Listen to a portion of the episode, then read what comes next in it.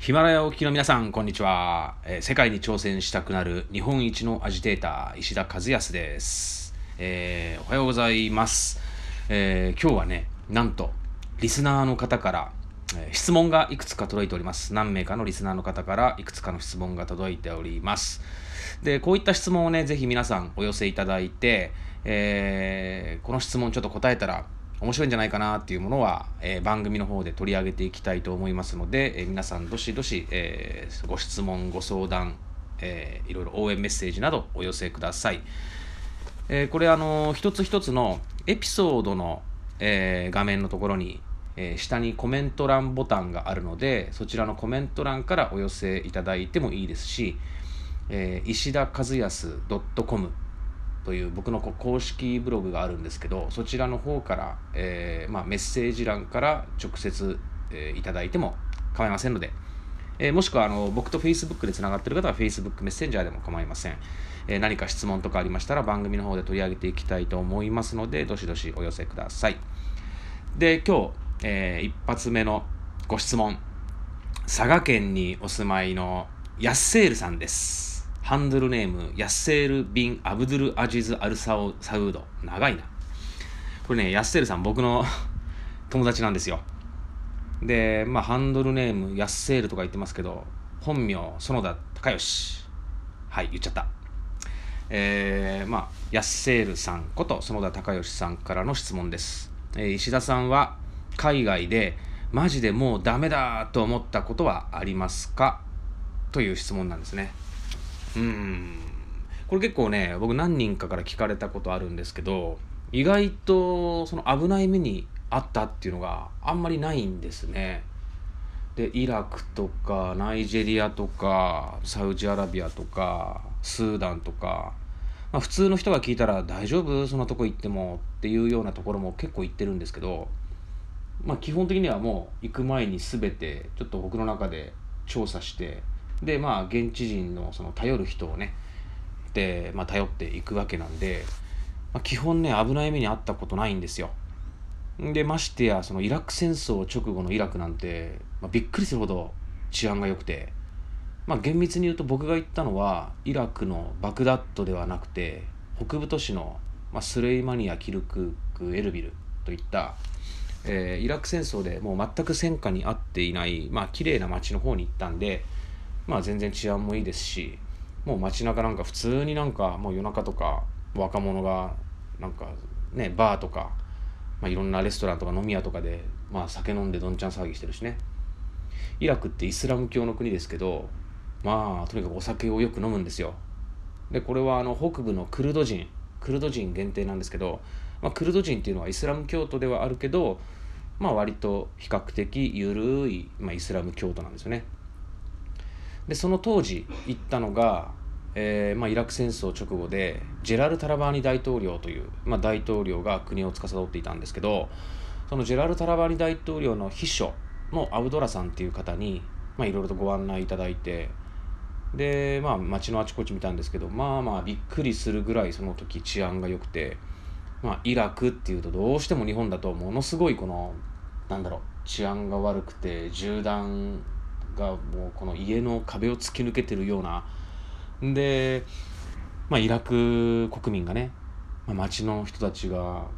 走り回って逃げてるようなそんな報道されてましたけど、まあ、それはイラクの中の一部、まあ、バグダッドとその周りだけですね。で僕の行った北部都市はもう全然治安が良くて、まあ、びっくりするぐらい、まあ、普通に平和な街でしたよ。ショッピングモールなんかもあってみんな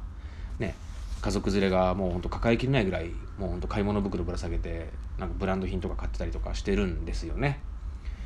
だからまあそういう意味でイラクもナイジェリアもスーダンも、まあ、とにかくまあ大体こうそこ危なそうだなって想像するような日本人がそういうふうに想像するようなところでは、まあ、危ない目には一切あったことがないんですね。で逆にじゃあ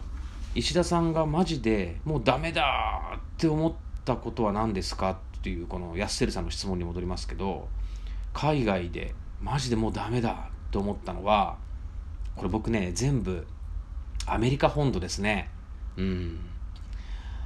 いつだろうもう17、8、20年前ぐらいなのかな。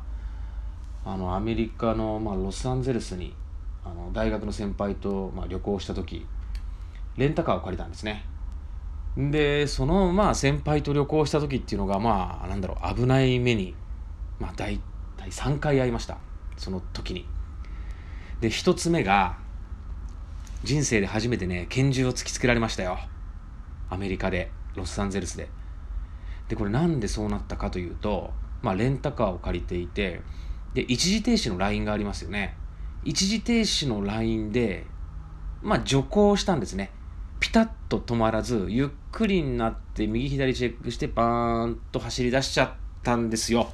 その途端後ろからもファンファンファンファンファンファンファンファン。ファンファンもうアメリカのパトカーが追いかけてきて。んでまあ止まったわけですね。で止まって降りた途端にホールドアップしてもう手を挙げると。もうなんか3人の警察官がもう僕らの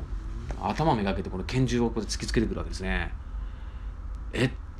て一時停止無視ひょっとしてそれで何こんな拳銃突きつけられるのなんて思ったんですけどそのね拳銃がなんだろうこの自分の脇っ腹をこうやってグググッと押されたわけですよ。その時にいやあもうあの重たくて硬くて冷たいなんだろうこの拳銃。もうまさにねロサンゼルスのもうほんとビバリーヒルズです。ビバリーヒルズコップですよまさに。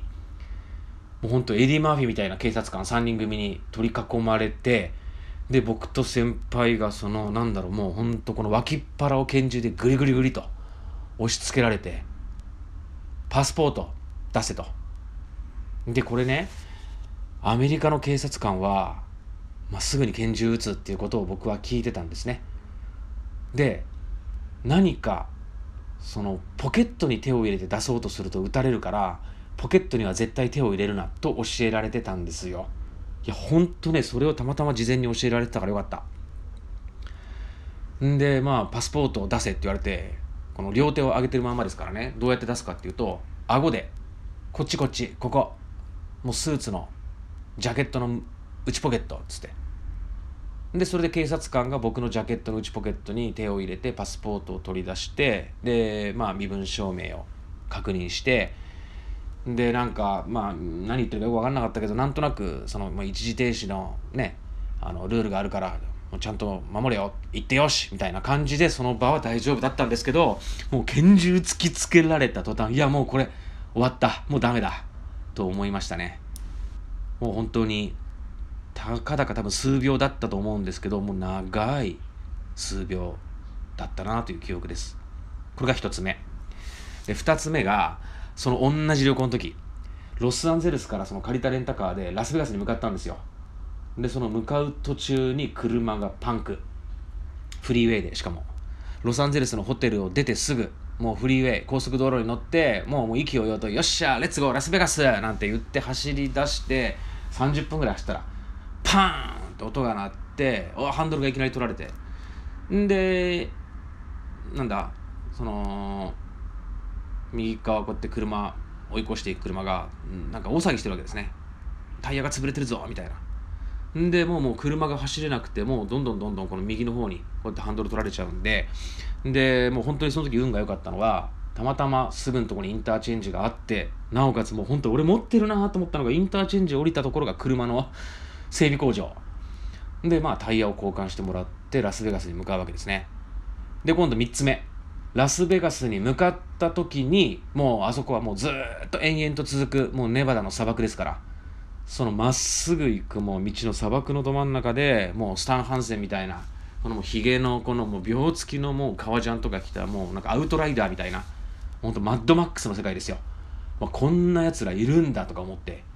もうそういうアメリカのおっさんの暴走族に絡まれてまあちょっとからかわれましたね。これ15分間ぐらいかな。もう車のドア蹴っ飛ばされて。まあでも相手にしちゃまずいと思って目を合わせずにずっと前を向いて走っていて。そうだな15分ぐらいかな。もう本当に生きてる心地がしなかったですね。